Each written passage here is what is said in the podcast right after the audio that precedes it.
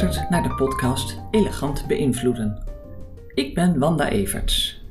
Deze podcast is bedoeld voor mensen die liever geen gedoe willen in hun contacten met anderen. Voor de conflictmijders die toch niet over zich heen willen laten lopen. Herken je dat? Maar hoe krijg je dat voor elkaar? In deze podcastserie bespreek ik diverse technieken hoe jij jouw gesprekken net iets gemakkelijker kan laten verlopen vooral als het lastig of spannend is, zodat jij zo prettig mogelijk kan bereiken wat jij graag wil. Ik wens je veel inspiratie voor mooie gesprekken. De vorige keer heb ik een aantal veel voorkomende patronen in conflictgedrag besproken. Daarbij heb ik het ook gehad over onze twee hersensystemen, namelijk ons snelle, op overleving gerichte systeem 1 dat altijd aanstaat, en het van nature luie en langzamere systeem 2, waarmee we nadenken, afwegen, overwegen. Deze twee verschillende hersensystemen zijn van grote invloed op de manier waarop wij onder andere bij een conflict situatie reageren. Deze aflevering zal ik ingaan op ons innerlijke boekhoudertje en ook op een belangrijk onderscheid tussen problemen de praktische en de principiële. Er zijn natuurlijk heel veel verschillende soorten problemen, want elk probleem heeft zijn eigen unieke eigenaardigheden. Toch zijn er wel onderscheidingen aan te brengen. En vandaag wil ik het hebben over het onderscheid tussen praktische problemen en principiële problemen. Dat onderscheid spreekt eigenlijk nogal voor zich, een praktisch probleem vraagt om een praktische oplossing. En een principieel probleem heeft ook echt een principiële oplossing nodig. Ik geef een voorbeeld. Eerst van een principieel probleem. Een vereniging houdt een geldinzamelingsactie voor nieuwe spullen in hun clubhuis. Daartoe houden ze een fancy fair met verkoop van gratis ontvangen spullen en ook verkopen ze zelfgemaakte koekjes. De opbrengst moet natuurlijk ten goede komen van de vereniging. Veel leden zetten zich er belangeloos voor in, spullen worden aangeleverd, tentoongesteld, de koekjes worden gebakken en verpakt en het is een groot succes.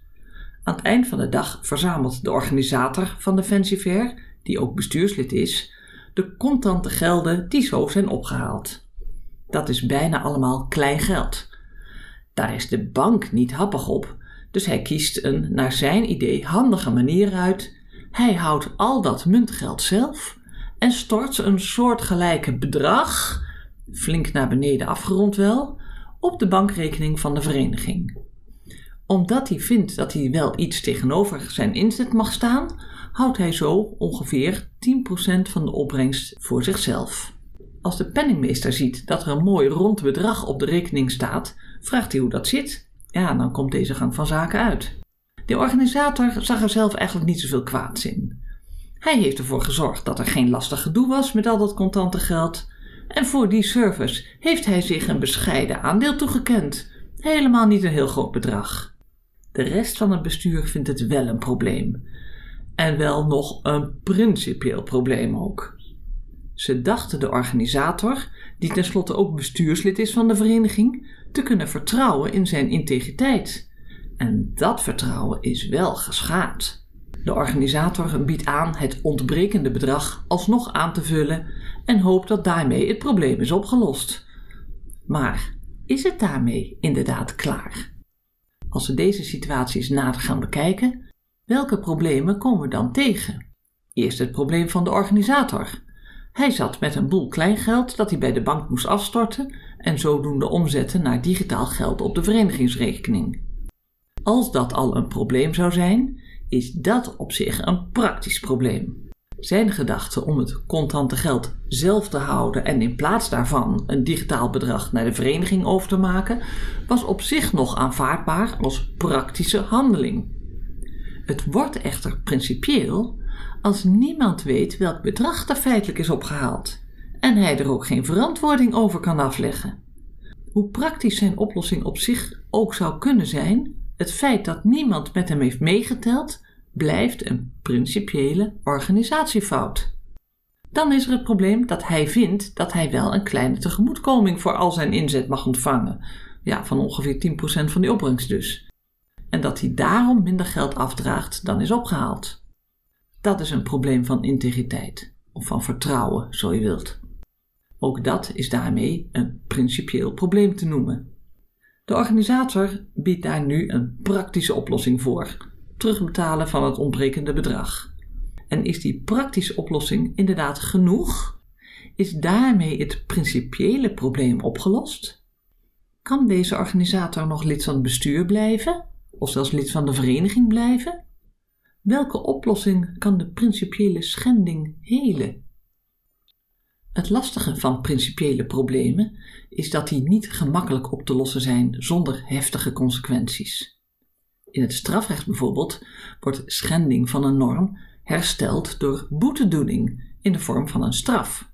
De straf moet natuurlijk wel in verhouding staan tot de geschonden norm, maar in ons voorbeeld is terugbetalen van wat is achtergehouden niet aan te merken als een straf. Het is wel stap 1 om recht te zetten wat niet goed is gegaan natuurlijk. Een straf is iets wat daar nog bij komt en waar de bestrafte ook een zekere pijn door moet lijden. In het geval van deze vereniging heeft het bestuur ervoor gekozen om de organisator de keuze voor te leggen. Of vrijwillig terugtreden, zowel uit het bestuur als uit de vereniging, waarbij dan geen rugbaarheid aan de kwestie zou worden gegeven. Of het bestuur zou bij de politie aangifte van verduistering van het geldbedrag doen en aan de Algemene Ledenvergadering, de ALV, vragen de organisator als bestuurslid te, ontstaan, te ontslaan en te royeren als lid. De organisator heeft in dit geval eieren voor zijn geld gekozen en hij is met stille trom vertrokken. Het bestuur heeft nog wel meegewerkt aan een mooie bedanktekst in de nieuwsbrief voor de grenzeloze inzet van de organisator, die inderdaad wel van grote waarde is geweest voor de vereniging. De penningmeester van de vereniging vond die publieke dankbetuiging nog wel lastig te verteren, eigenlijk iets over de top. Maar omdat er uiteindelijk geen financiële schade is veroorzaakt, heeft hij toch mee ingestemd. Het belangrijkste voor hem was dat de organisator daadwerkelijk de vereniging heeft verlaten, die principiële kant dus. Hoe zou jij hiermee omgaan? Was dit inderdaad een goede oplossing van het principiële probleem? Zouden er ook andere opties zijn geweest? Had de organisator bijvoorbeeld ook gewoon lid van de club kunnen blijven, zodat na verloop van tijd de herinnering gesleten was? Of had de organisator juist in de ALV publiekelijk zijn handelswijze moeten kunnen uitleggen en verantwoorden, en daar eventueel zijn fout moeten toegeven als boetedoening, publiek, waarna de leden hadden kunnen beslissen of hij kon blijven of niet? En maakt het daarbij nog wat uit om welk bedrag in euro's het gaat? Is een relatief klein bedrag net zo erg als een aanzienlijk bedrag? Hoe is dat voor jou? Gelukkig zijn de meeste problemen niet zo principieel. Sterker nog, de meeste problemen die we tegenkomen zijn in de kern praktisch. En praktische problemen vragen inderdaad om praktische oplossingen. Nou is de lastigheid dat wij mensen de neiging hebben om, zodra er spanningen zijn, een praktisch probleem te labelen als een principieel probleem. Hij eruit of ik eruit, zoiets. En dan past dus alleen nog een principiële oplossing met alle heftigheid die daarbij hoort. Juist omdat ook dit een vaste wetmatigheid is bij conflictgedrag, loont het de moeite om even stil te staan bij die vraag: is het probleem echt wel zo principieel? Hier hebben we weer plezier van wat Nobelprijswinnaar Daniel Kahneman ons heeft geleerd, waar ik de vorige aflevering over heb gehad. Kort gezegd nog even, we hebben twee hersensystemen, een snelle, systeem 1, dat altijd aanstaat en verantwoordelijk is voor de snelle aannames en directe conclusies. Razendsnelle prikkelverwerking die we daarom op onbewust niveau uitvoeren. Intuïtie is er een onderdeel van. En daarnaast is er dan ons hersensysteem 2, waarmee we bewust kunnen nadenken, overwegen, voor's en tegens afwegen. Systeem 2 kan ons soms wat al te rappe en emotionele systeem 1 overroelen en ons zo behoeden voor blunders, omdat we onvoldoende doordacht hebben wat de consequenties van te snelle beslissingen zijn. Nadeel van systeem 2 is wel dat het lui is. Het gaat pas voor ons werken als we het min of meer bewust aanzetten en betrekken bij onze besluitvorming. Waarom is dat onderscheid tussen ons systeem 1 en systeem 2 hier bij die vraag van principieel of praktisch nou zo handig? Omdat ons systeem 1 geneigd is om, zodra het ontspanningen ontwaart, vanuit die emotie direct wil overstappen naar die principiële aanpak. Korte metten maken. Je bent voor mij of je bent tegen mij gedrag. Het is heel simpel, zinnetjes. Geen ruimte meer voor nuances. Je herkent het nu wel, denk ik, hoe systeem 1 ons een conflict in kan loodsen als we onszelf niet even tot de orde roepen door met systeem 2 na te gaan wat er nu eigenlijk aan de hand is. Wat is precies het probleem en is het echt zo principieel? Mag het ook praktisch worden opgelost, zelfs als jij niet ziet hoe dat zou kunnen? Ik geef nog eens een ander voorbeeld. Een bestuurder van een christelijke scholengemeenschap had een probleem met een van de docenten. Deze docent werkte al behoorlijk lang op die school en was door de jaren heen steeds cynischer en bitterder geworden over de organisatie van de school. En hij stak zijn mening ook niet onder stoelen of banken en daar had de bestuurder serieus last van. Elke vernieuwing die aan het onderwijsteam werd voorgelegd, kon rekenen op de kritiek van deze docent, die alles afdeed als oude wijn nieuwe zakken en dat het bestuur zich zo nodig weer moest profileren om nieuwe zieltjes te winnen. Ook de andere docenten werden door deze voortdurende stroom aan kritiek minder welwillend om mee te gaan in die voorgestelde veranderingen, terwijl deze tijd toch echt vraagt om een nieuwe aanpak, al dus die bestuurder. De tijd van vroeger is nu eenmaal voorbij. De docent was in zijn jaargesprekken al wel serieus gewaarschuwd voor zijn negatieve houding, maar zonder al te veel effect. En de bestuurder dacht daarom nu aan een vertrekregeling. Hij was het zat, zo gezegd. Maar omdat het tenslotte een christelijke school is, wilde hij de docent nog één extra kans geven zijn leven te beteren, al had hij daar zelf een heel hard hoofd in. Of ik daarom met de docent wilde spreken. Gelukkig wilde de docent zelf ook wel met mij in gesprek, en hij bleek zich verrassend goed bewust van het probleem dat hij door de jaren heen inderdaad door zijn eigen gedrag had opgebouwd. Natuurlijk had hij wel gemerkt dat hij door zijn collega's wat werd gemeden. Van sociaal of collegiaal contact was niet echt sprake. En daar had hij zelf ook wel last van. Maar hij kon er niet helpen. Hij zag de wereld nu eenmaal zoals hij was en daar zit weinig fraais bij, vond hij. De docent kon zijn kritische karakter ook niet veranderen, dacht hij, want dan zou hij niet meer trouw zijn aan zichzelf en een potje toneel spelen en doen alsof hij het met alles eens was, alleen om de bestuurder of de collega's te behagen, nou, dat was helemaal uit een boze. Maar ja, weggestuurd worden met een vertrekregeling was beslist ook geen optie. Geen enkel geldbedrag kon de eenzaamheid van mogelijke werkloosheid wegnemen. Hij voelde zich klem. Kijk, en dit is dan zo'n door conflict aangestuurde principiële denkroute van systeem 1 van deze docent. Ik kan mijn karakter niet veranderen, dus kan ik niks veranderen. Ik kan niet toneel spelen, want dan ben ik niet trouw aan mijzelf. Geld kan mijn leed nooit verzachten. Allemaal principiële belemmeringen om iets te veranderen.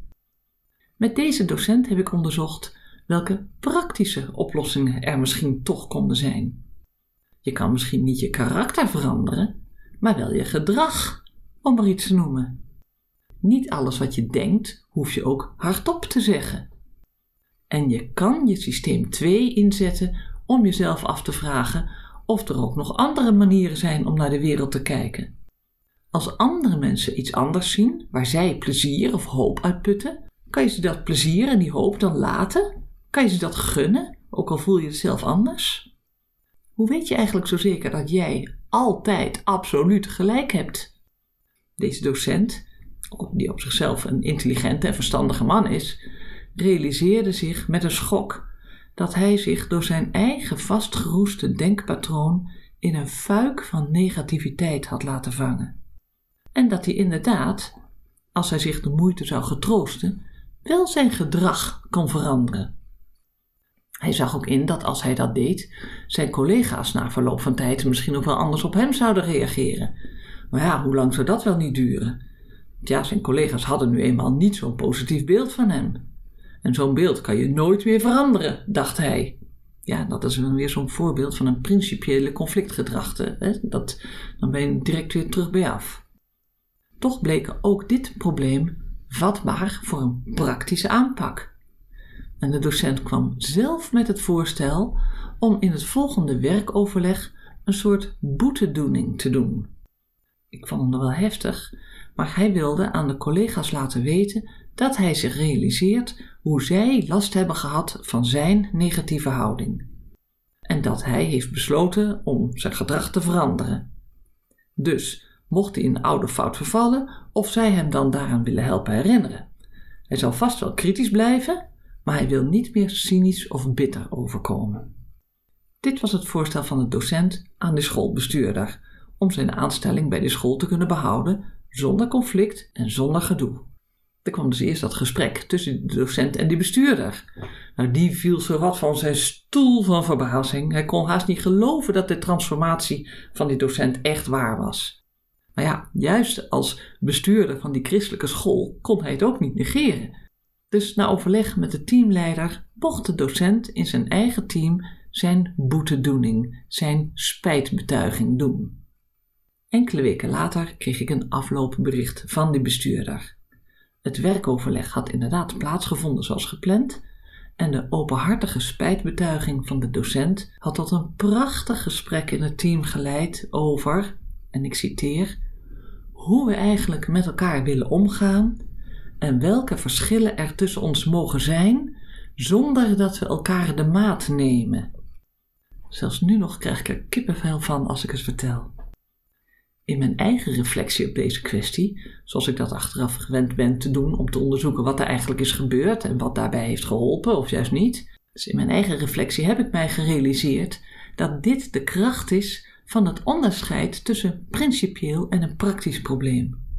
En hoe gemakkelijk we ons door ons eigen systeem 1 een principieel probleem laten aanpraten, waardoor de praktische mogelijkheden buiten beeld blijven en wat het fantastische nut van ons systeem 2 dus is, als het de kans en de ruimte krijgt. Ik had al aangekondigd het nog te hebben over ons innerlijke boekhoudertje. En daar kom ik nu aan toe. Deze keer begin ik met een voorbeeld over Ineke en Jos. Ze zijn nu ongeveer acht jaar getrouwd en op een avond zit Ineke op de bank, moe van het werk en de kinderen. Ze kijkt tv, soap Jos heeft eerst voor zichzelf een computerspelletje gedaan en komt dan bij Ineke zitten. Hij pakt de afstandsbediening en zet zonder iets te vragen of te zeggen de tv op voetbal. Er is een belangrijke Europese wedstrijd die hij graag wil zien. Ineke is niet geïnteresseerd in voetbal, dus ze staat op en gaat koffie zetten. En de afwasmachine inruimen en het fornuis schoonmaken. Jos ziet de gekwetstheid van Ineke niet en ze hebben het er niet meer over gehad. Jos is het voorval snel vergeten maar bij Ineke is het gaan knagen. Wat had ze moeten doen? Ruzie maken om zoiets stoms als een tv-programma? Ze houdt niet van ruzie, ze wil juist gezelligheid. En als Jos nou graag naar voetbal wil kijken, kan ze hem dat toch wel gunnen? Zo redeneert ze voor zichzelf. Maar haar innerlijke boekhoudertje, daar is die, zet een turfstreepje. Hoe vaak laat jij over je heen lopen? Tja, eigenlijk weet ze wel dat er een patroon is. Jos bepaalt wanneer ze naar opa en oma gaan, waarheen ze op vakantie gaan, of er geld is voor een nieuwe bank. En aan haar vraagt hij nooit wat, hij, wat zij ervan vindt. En zij houdt niet van ruzie. Maar nu is ze er wel klaar mee. Als hij haar nog één keer zo negeert, dan zal ze eens laten zien dat zij er ook is. Dat zij ook in dit huis woont en dat zij ook een eigen persoon is om rekening mee te houden. Al keukenpoetsend neemt ze zich dit voor. Dus als ze terugkomt met de koffie, is haar boosheid ongeveer weggezakt. Haar innerlijke boekhoudertje heeft een plan bedacht. Ja, wat gebeurt er dan als Jos een paar weken later enthousiast thuiskomt met de mededeling: hey, In, raad eens wat ik heb. Kaartjes voor de film. En ik heb ook al een oppas voor de kids geregeld. Dus we gaan vanavond eens lekker uit. Leuk hè? Ineke voelt zich opnieuw overvallen door Jos en ze ontploft. Ik wil helemaal niet naar de film. Wat denk je, dat je voor mij wel kan bepalen waar ik zin in heb en dat ik toch niks beters te doen heb? Nou, mooi wel dus. Jos is verbluft. Wat heb je dan te doen vanavond? Hoezo kan je niet mee naar de film? Oei, nou moet Ineke snel iets verzinnen, want ze had het er zomaar uitgeflapt. Maar eigenlijk is er vanavond niks bijzonders. Dus ze zegt, uh, nou iets voor mijn werk. En daar wordt Jos dan weer nijdig over. Sinds wanneer moet zij s'avonds werken voor dat schijntje dat ze verdient met haar deeltijdbaantje? Ja, dat is natuurlijk weer tegen het cerebeen van Ineke, want nu wordt ook haar werk niet serieus genomen. En dat betaalt misschien niet geweldig, maar voor haar is het wel heel belangrijk. Nou, voor Jos is intussen de lol er ook wel af. Hij dacht iets leuks voor Ineke te hebben georganiseerd, zodat zij er ook eens uit is. En dan krijgt hij dit op zijn boterham. Nou, hij gaat wel met iemand anders, iemand die hem wel waardeert. Misschien wil de leuke oppas wel met hem naar de film. Hij stampt boos de deur uit, maar hij weet eigenlijk ook niet goed nu wat hij nou moet doen. Herken je hier iets van? Hoe ook in jou een innerlijk boekhoudertje zit dat heel precies bijhoudt wat de balans is van geven en ontvangen in elk van onze relaties? Het is een van de systemische wetten. De wet van geven en ontvangen.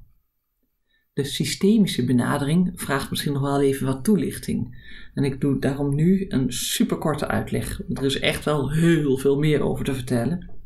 Maar kort. Alle mensen worden geboren in een bepaald systeem. In elk geval het gezin van herkomst. Veruit de meeste mensen hebben een vader en een moeder en zijn ook door hun ouders opgevoed. In elk geval voor een deel van de tijd. Dat is dan het familiesysteem. Daarnaast zijn we naar school geweest, waar we zijn beïnvloed door leerkrachten en klasgenoten. Daar is dan een klassysteem. Later werken de meeste mensen in een organisatie, binnen een team of afdeling. Ze zijn lid van een vereniging. Ook dat is telkens een eigen systeem, een eigen eenheid waarin ieder zo zijn of haar eigen rol heeft, een eigen plek inneemt. We zagen dat al eerder. Het bijzondere van een systeem dus van zo'n organisatieverband, of nou een gezin is of een werkorganisatie. Het bijzondere is dat elk systeem een eigen dynamiek heeft, een eigen energie. En de kern van die dynamiek is dat het systeem zelf altijd streeft naar herstel van balans. Het leven zelf zorgt altijd voor beweging. Niks blijft echt hetzelfde. Daarom vindt er altijd een zekere verstoring van die balans plaats. Vergelijk het maar met zo'n speelgoedmobiel, zo'n balanssysteem waar twee of meer figuurtjes aan een dwarsstokje hangen, soms nog twee extra die samen het gewicht hebben van het tegenoverhangende figuurtje. Snap je wat ik bedoel? Ze hangen nogal eens boven een babywiegje, omdat ze voortdurend in beweging zijn door de luchtstroom. Leuk om naar te kijken, en als je aan één figuurtje trekt, gaat de ander dus omhoog. Als je het weer loslaat, dan zoekt het mobiel zelf weer naar evenwicht. Dat echter nooit wordt bereikt omdat de lucht in een kamer bijna nooit helemaal stilstaat. Zo is het ook met de systemen waar wij zelf als persoon deel van uitmaken. Er zijn altijd kleinere en grotere verstoringen, zoals een verhuizing, een ziekte, een nieuwe collega, wisseling van bestuursleden of welke andere verandering dan ook maar. Elke verstoring betekent dus ook een net iets andere energie in de groep in het team, in de club.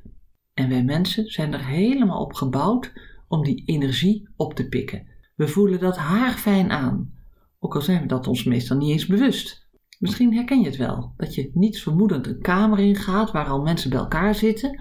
Als er dan net iemand heeft verteld dat bijvoorbeeld een dierbaar is overleden, noem maar wat, dan hangt de shock en de emotie, die hangt nog in die kamer. Je weet van niks, maar je voelt de ernst van die energie. Andersom kan ook. Je kan ook worden opgetild door de vrolijkheid van een verjaarsfeestje, noem maar wat. Zelfs als je eigenlijk helemaal geen zin in had. De energie van het systeem waar je instapt bereikt je en beïnvloedt je. Er zijn drie belangrijke systemische wetten. Ik noem ze kort. De eerste is die van de binding. Iedereen die lid is van een systeem hoort erbij. Ook degene die langdurig ziek is of met wie al langere tijd geen contact meer is.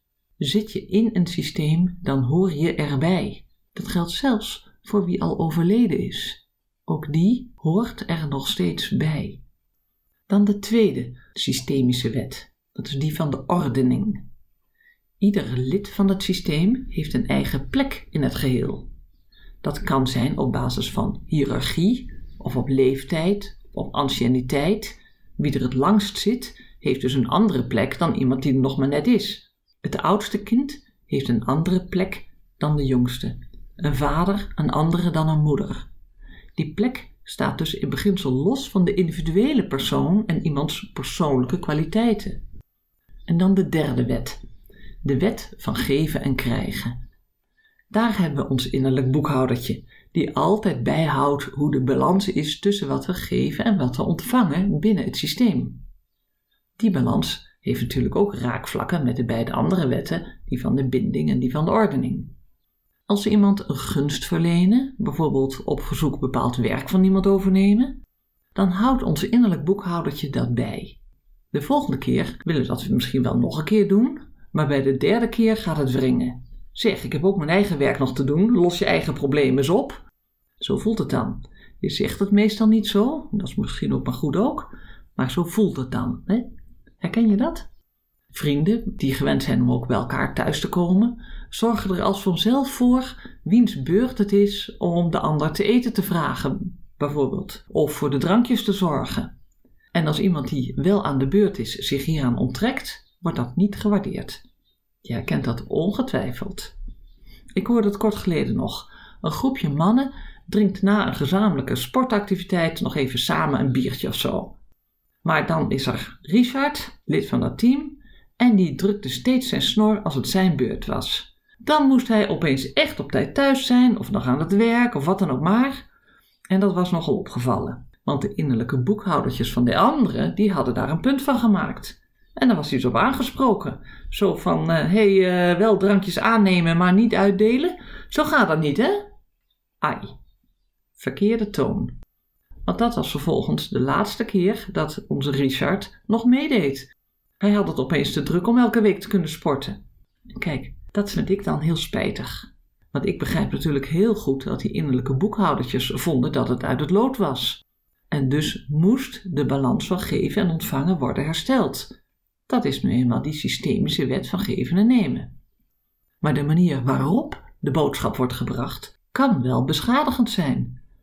Het systeem zelf heeft daar geen oog voor, die duwt gewoon door. Maar de disbalans die het innerlijke boekhoudertje had willen herstellen, heeft uiteindelijk geleid tot een veel grotere verstoring van het systeem, namelijk het vertrek van Richard als lid van dat sportteam. De achterblijvers vonden nog steeds dat ze in hun gelijk stonden. En systemisch was dat vast ook waar. Maar elegant gebracht was het echt niet. En had dat vertrek van Richard, dus die verstoring, ook dan nog voorkomen kunnen worden? Dat weet je natuurlijk nooit, maar ik heb er in ieder geval weinig fantasie voor nodig om mij voor te stellen dat de manier waarop Richard erop is gewezen dat hij zijn sociale plicht verzaakte, hem zeer heeft gedaan, hem heeft gekwetst. Want wie weet zat hij financieel serieus krap bij kas, waardoor hij niet elke maand een rondje kon geven. En dat hij dit niet aan zijn sportmaten wilde, wilde vertellen, omdat dat zijn plek in de groep nogal zou veranderen. Richard wilde misschien geen medelijden van de rest ervaren, omdat hij zich dan minder gelijkwaardig in het team zou voelen. Kan jij daar iets bij voorstellen? Er zijn allerlei redenen te bedenken waarom iemand zich gedraagt zoals hij zich gedraagt, die wij als buitenstaander niet kennen, omdat we er gewoon helemaal niks van af weten. Maar we hebben wel al heel snel een oordeel over het gedrag van iemand. Zoals de sportmaten wel een oordeel hadden over het niet trakteren door Richard, zonder daar de achtergrond van te kennen. En dat is dan zo'n situatie waarvan ik dan denk: hoe zou het zijn geweest als een van de sportvrienden Richard even apart had genomen en hem een vraag had gesteld? Goh, wat mij opvalt is dat jij niet meedoet aan het trakteren. Klopt dat? Zie jij dat zelf ook zo? En dat dan, eventueel in beslotenheid, met die sociale veiligheid, die uitleg kan worden verkregen. In mijn fantasiegesprek was er zo geen sprake geweest van gezichtsverlies van Richard en had het sportteam niet een waardevol lid hoeven verliezen. Als jij in jouw leven of in je werk erover nadenkt, komt jouw innerlijke boekhoudertje dan wel eens in opstand? Dat je het gevoel hebt dat de balans niet meer klopt? Zo ja, dan loont het de moeite om vooraf met je systeem 2 erover na te denken hoe je dat bij die ander aan de orde kan stellen, zodat je zonder schade of gezichtsverlies toch die balans kan herstellen. Meestal helpt het dan om eerst een zo neutraal mogelijke vraag te stellen. Dus niet een waarom-vraag of een waarom-niet-vraag, want die wordt juist heel snel als kritiek opgevat. Waarom moet ik altijd naar jou toe komen? Of waarom kom je niet gewoon naar mij toe? Met deze waarom-vragen duw je iemand in de verdediging, alsof hij zich naar jou moet verantwoorden. En als jij niet de leidinggevende van die ander bent, heeft hij daar meestal geen zin in. Dat raakt dus aan die andere systemische wet, die van de ordening. Ieder heeft zijn eigen plek en moet zich ook naar die plek gedragen, systemisch gezien. Als je je een verkeerde en vooral een te hoge plek aanmatigt, krijg je al gauw de kous op de kop. Dan heb je het hoog de bol, ben je arrogant, moet je een toontje lager zingen. Dat gevoel van hoog in de bol kan dus al ontstaan omdat je niets vermoedend een waarom-vraag of een waarom-niet-vraag stelt, waardoor die ander zich systemisch op een lagere plek voelt gezet. Ook al was dat niet je bedoeling, de systeem 1 antenne van de ander interpreteert razendsnel. En daarom is zo'n communicatieve misser zo snel gemaakt. Ik geef nog even een klein voorbeeld over Ariane. Zij is PNO'er bij een relatief klein bedrijf. En als zij wil overleggen met Bart, de directeur, dan is hij meestal druk in vergadering of telefonisch in gesprek. Ze ging soms wel meerdere keren per dag naar zijn kamer, stoorde hem dan dus en werd met een driftig handgebaar weggestuurd. Of Bart draaide gewoon zijn rug naar haar toe als hij zat te bellen. Zo verliep hun onderlinge contact dus niet heel effectief, zacht gezegd. Daarom had Ariane hem eens voorgesteld dat hij dan maar naar haar toe zou komen als hij tijd had om met haar te overleggen. En dat viel bij Bart niet goed. Want in zijn ogen hoort een directeur niet naar zijn medewerker te gaan, want dan krijgt hij niet het respect die hem als baas, als leider toekomt. Ariane knikte begrijpend naar Bart en vroeg of hij dan een andere suggestie had hoe zij hem kon bereiken als er toch wel een beslissing van hem als directeur nodig was. Nou, hij zou erover nadenken. En kijk, Bart was niet voor niks de directeur. Zijn systeem 2 begreep dat het inderdaad eigenlijk veel praktischer was en beter voor de organisatie als hij zelf bepaalde wanneer hij met zijn PNO Ariane wilde overleggen. Al was het maar even om te vragen of er nog iets speelde waar hij van moest weten.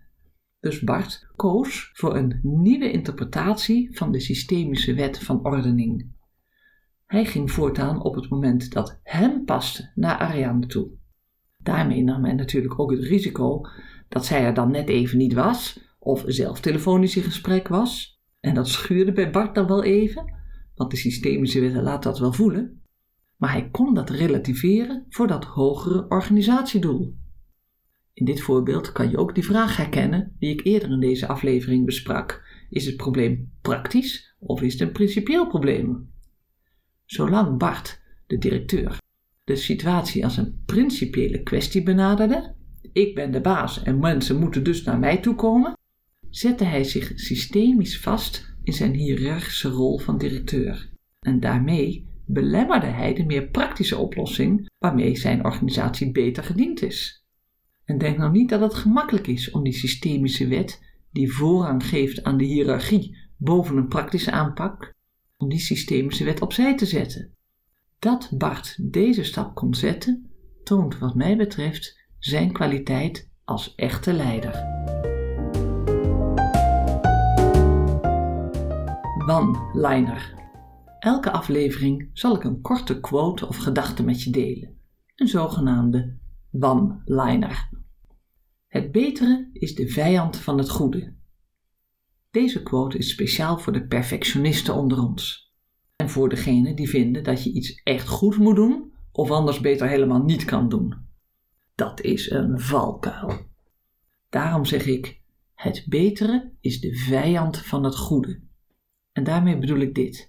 Als iets op zichzelf al goed is, dan is dat dus goed genoeg. En ja, het kan ook altijd nog iets beter. Maar zodra je denkt dat het beter kan, moet je het dan ook altijd van jezelf verbeteren? Of mag je het van jezelf laten op een niveau van goed genoeg? Neem nou deze podcast. Is hij perfect? Ik denk zelf van niet. Als ik dit terugluister, dan hoor ik allemaal nog dingetjes waarvan ik vind dat ze toch nog beter hadden gekund. Stiltes net iets langer of juist korter, een voorbeeld te uitgebreid of juist te kort door de bocht.